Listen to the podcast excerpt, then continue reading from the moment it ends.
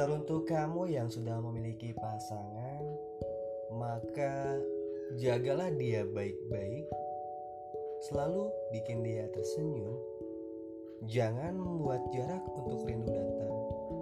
Jangan kasih kesempatan cemburu untuk datang